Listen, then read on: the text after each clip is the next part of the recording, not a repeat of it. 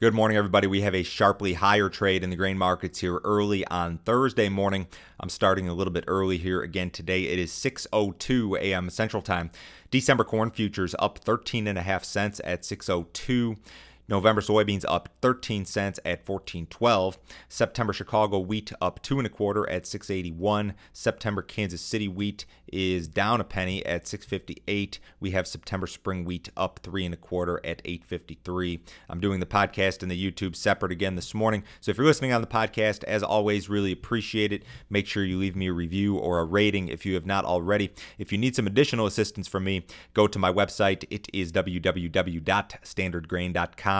Go to that website, click on Grain Marketing Plan in the upper right hand corner. You got to check out my subscription service, guys. A ton of information for 49 bucks a month. Definitely check that out. You can cancel it at any time. No other fee, no other obligation. Uh, give that deal a shot.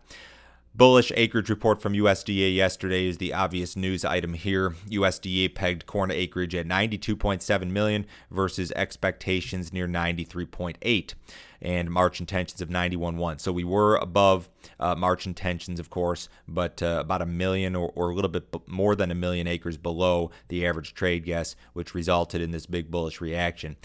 Uh, kind of similar story in soybean acreage, 87.6, which was actually unchanged from March intentions. The expectation was 88.9, so more than a million acres below the trade expectation for soybeans.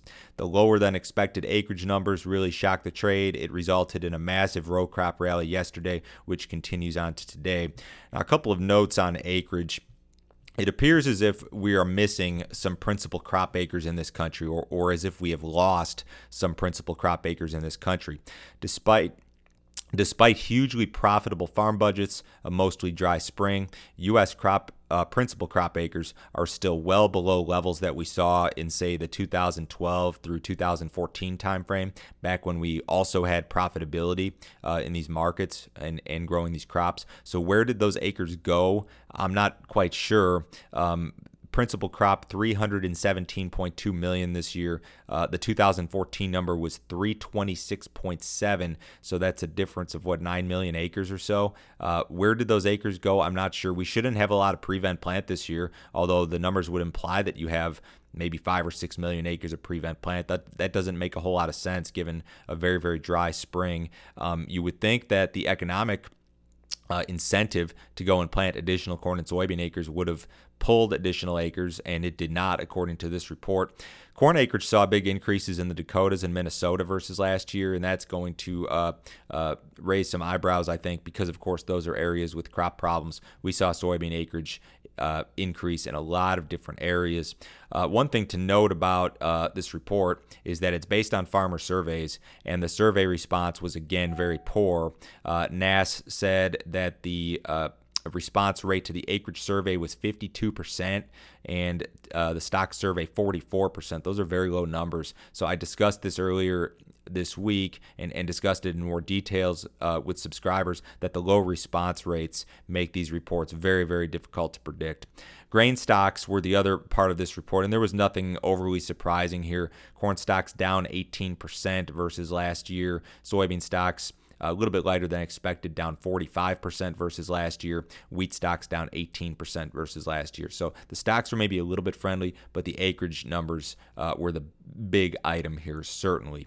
U.S. weather forecasts are a mixed bag. Yesterday, both the Euro and the GFS model added some more rain for the western Corn Belt and the northern plains. Some of that rain is not in the forecast this morning. The Euro still looks a little bit wetter for the next 10 days, especially for areas of the western Corn Belt and the northern plains, while the GFS has kind of taken some of that rain out. Uh, in any case, you're going to see above normal temperatures here hit almost the entire Corn Belt by early next week. They're going to stick around for a while. Your 6 to 10 day weather prediction center map looks a lot wetter for Iowa and Minnesota in particular particular, but does again leave the Dakotas dry. So kind of a mixed bag here.